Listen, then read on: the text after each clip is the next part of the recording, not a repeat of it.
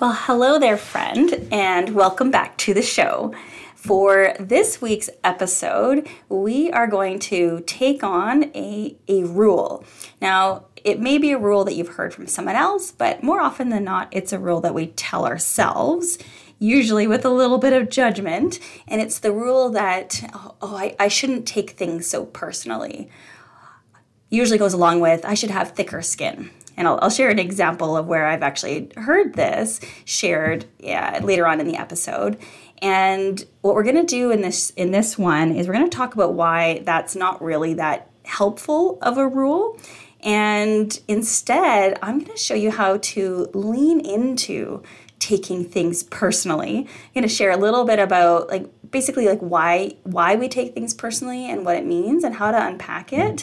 And I'm going to give you a really useful but very simple tool that you can do when you notice yourself taking things personally. So come with me on this journey in breaking a rule. Well, hey there, I'm Liz St. Jean, and this is the Unruly Leadership Podcast, where I help subject matter experts like you design a career on your terms. It's where strategy meets intuition to help you break the rules, ignore the rules, and make your own damn rules. So let's break free from perfectionism, imposter thoughts, and that inner rule keeper that's keeping you in your career comfort zone. It's time to become unapologetically you and step into the life you were meant to live. We're going to talk presence, productivity, career, and having it all. Or, as my 4-year-old would say, we're going to take over the world. So let's get to it. All right, so just before we jump right into the episode, I wanted to remind you, in case you hadn't seen, in case you are not in my regular email community, wanted to let you know that I have a program that I run. It's coming up in April, and it's a program that I run usually twice a year, sometimes only once, but this year I probably will run it only twice. And the next one is happening in April. The one after that will be later on, maybe September or October. I haven't quite decided yet, but I'm definitely running one in April. And right now you can get on the wait list so that you find out exactly when it opens. So it's a program called the Powerful Presence Society. And it's all about helping you show up confidently, show up with your unique leadership presence, no matter how stressful the situation around you. It's designed to help you reduce your work stress so that you have more zen in your evenings, you're more present with friends and family, and able to have a good sleep at night so that all those to-do lists aren't running around your head in the middle of the night. And it's a fantastic program. There's mentors involved. There's a lot of group coaching, and I know you'll just love it. So if you want to learn more and get on that wait list, head on over to themintambition.com/powerful-presence-society. That's themintambition.com/powerful-presence-society. Go check it out. All right, so let's get started with this week's topic. And I mentioned in the intro that we're going to be kind of tackling our first rule, and then I'm going to give you permission to break. And that is around how to stop taking things personally. So I've heard this, I've felt it myself over the years quite often, and I've heard it directly from people in my community, from people in the program that I just mentioned, and is the desire to stop taking things personally. And I can even remember, sitting in a presentation that was a really phenomenal presentation, kind of getting a personal view of a woman in a senior leadership position. And the question was asked of her. It was something similar. It wasn't exactly about taking things personally, but it was very similar, about essentially how did you deal with, I think it was about criticism, how did you deal with criticism as you rose into your position?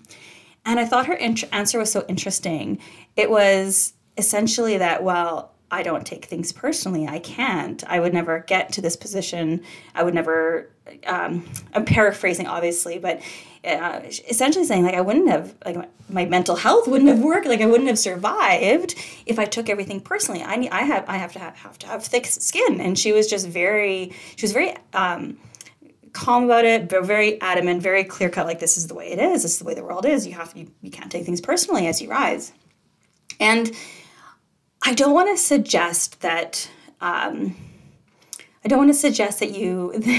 that you should take everything personally. So hang with me. It's not about that. It's the problem with it though is that some folks are just naturally don't take things personally. They're what's called low self-monitors. And for them, it's just part of how their brains work, part of how either genetics or how they developed, but they just don't take things personally. And that can be a huge advantage for moving into leadership. Just like this woman was saying, she's like, well, I wouldn't have made it if I took everything too personally. I needed to have thick skin. Like it's a huge advantage because you just forge on, and there's so much strength with that. The disadvantage, though, of when you're a low self-monitor is that you're not paying as much attention to the impact you have. And so that can create some ethical issues in terms of leadership and toxic leadership. But even that aside, even if you're still a kind of not a toxic leader, it can still be problematic because like it's going to be extra effort for you to pay attention to the impact you're having. So at the other end of the spectrum, however, and the majority of people I work with identify as high self-monitors. I identify as a high self-monitor.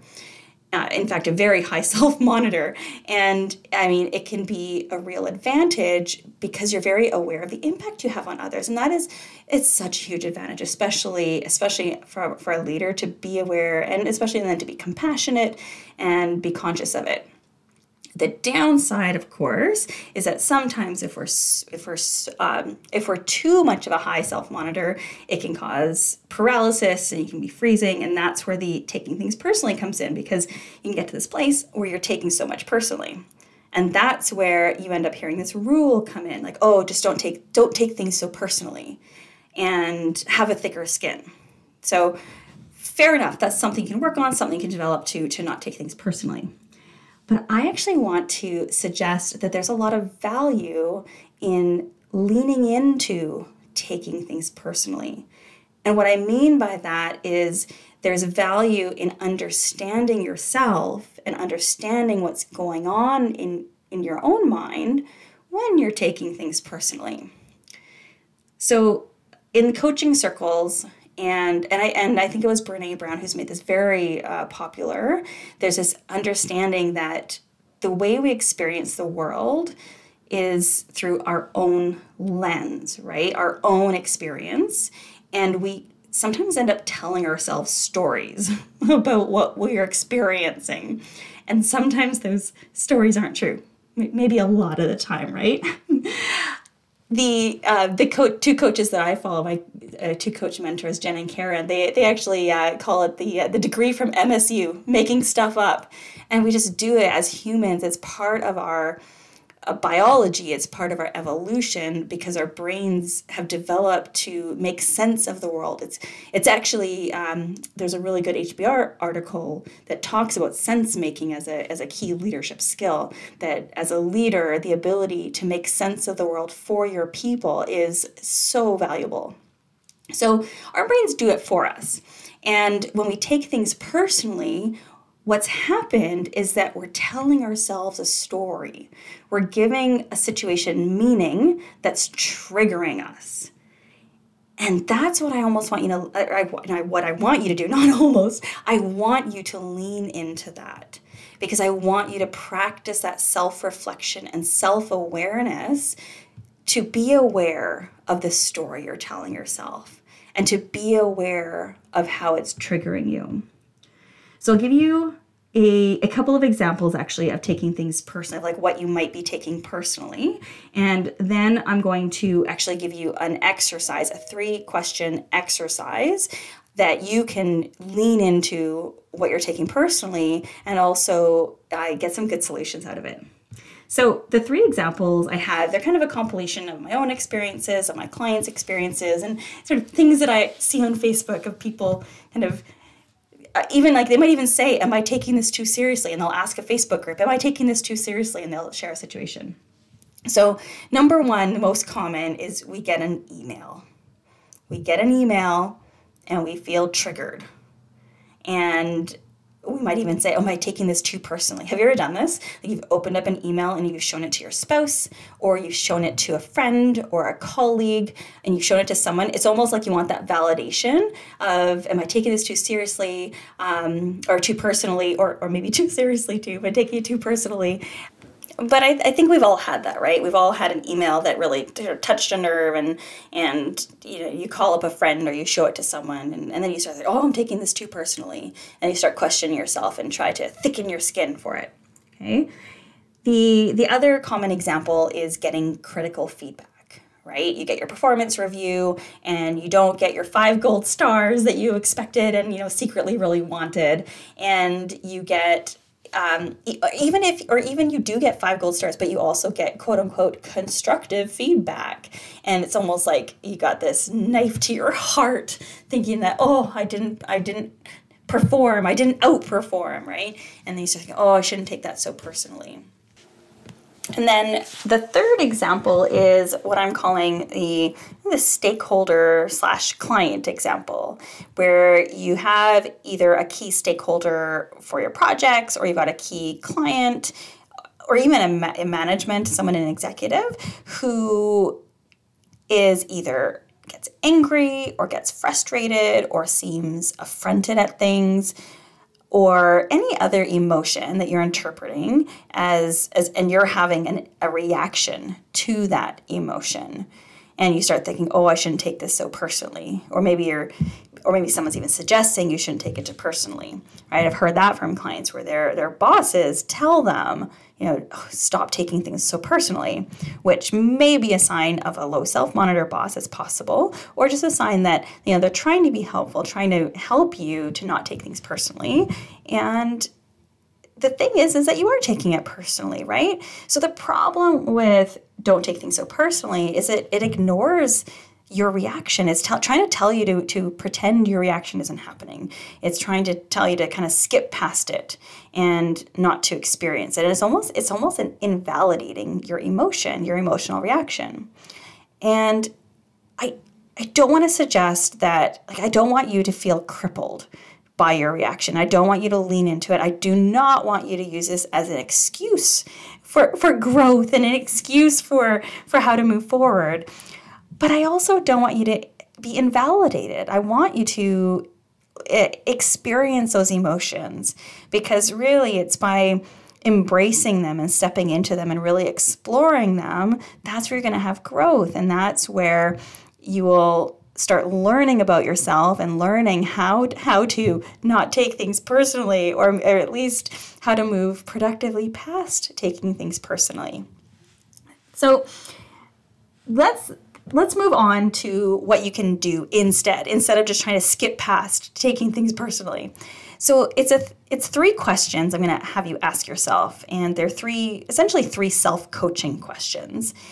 And what I actually really recommend doing is getting something where you can write your answers down, either a blank piece of paper, literally a blank piece, not even a lined piece. I love working with blank paper, like printer paper, because to me it allows for more creativity, and it facilitates really expressing myself. So I offer that to you as well, if that would be of value.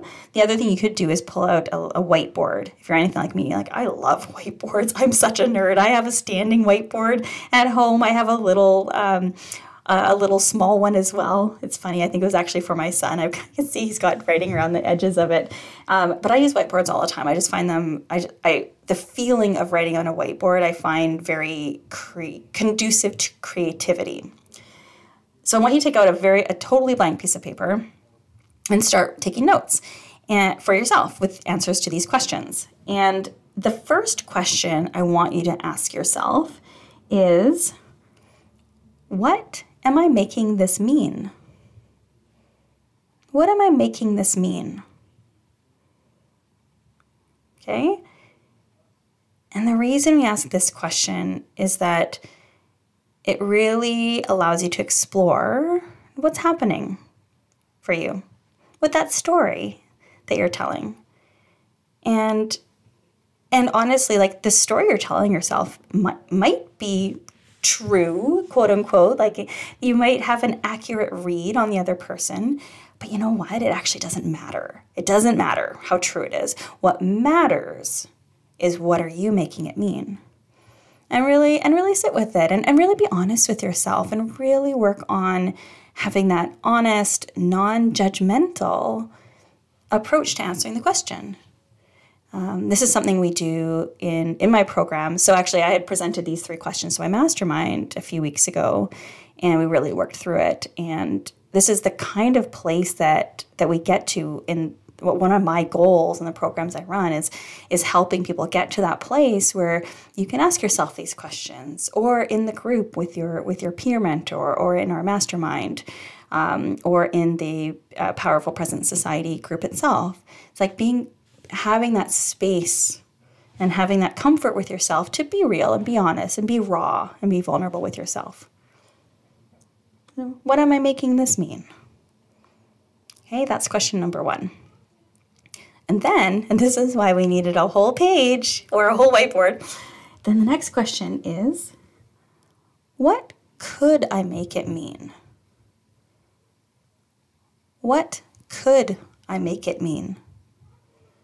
So the reason we ask this question is because it does a few things, but essentially it expands our understanding and our interpretation and our mind to see that there are many ways of taking things, okay? And you can go in many directions in this. This is why having a totally blank piece of paper is great, because you can kind of write all over the place. You could do a mind map of other interpretations, of other ways that you can make it mean. They can go into the very kind of compassionate space and very understanding space of, oh, it could make it mean that they're having a really rough time right now, and they're showing up that way because of what's happening in their world. Or, you know what, like, be honest with yourself. And again, like I said, step into the personal and let yourself go there to the most judgmental side of you, and let yourself put it down on paper. Like, oh, I can make it mean that they're a total narcissist and they don't care about me at all. If that's a thought you're having, write it down. Write it down. Be vulnerable with yourself. And, you know, like, don't try to stuff it away or hide it away. Just be honest. Be honest with yourself that that's a thought that came up, right? These are just things that we can make it mean. They're just thoughts. They're just stories. They're not necessarily truth. You don't have to really believe any of these thoughts, but it is helpful to recognize that you're having them, okay? And I would love for you to fill up that whole paper with different meanings, as many different meanings as you can possibly come up with. You know, like I said, you could do the mind map and kind of go incremental, or come up with wildly different ideas of what it could mean. Come up with as many as you can. Really get yourself in the practice of thinking about many, many different meanings. Because then what you're going to do is you're going to ask yourself question number three. And question number three is that you're going to sit back and look at what you just wrote down, look at that paper or that whiteboard, and you're going to ask, which meaning is most helpful? Which meaning is most helpful? Okay? Because you get to choose.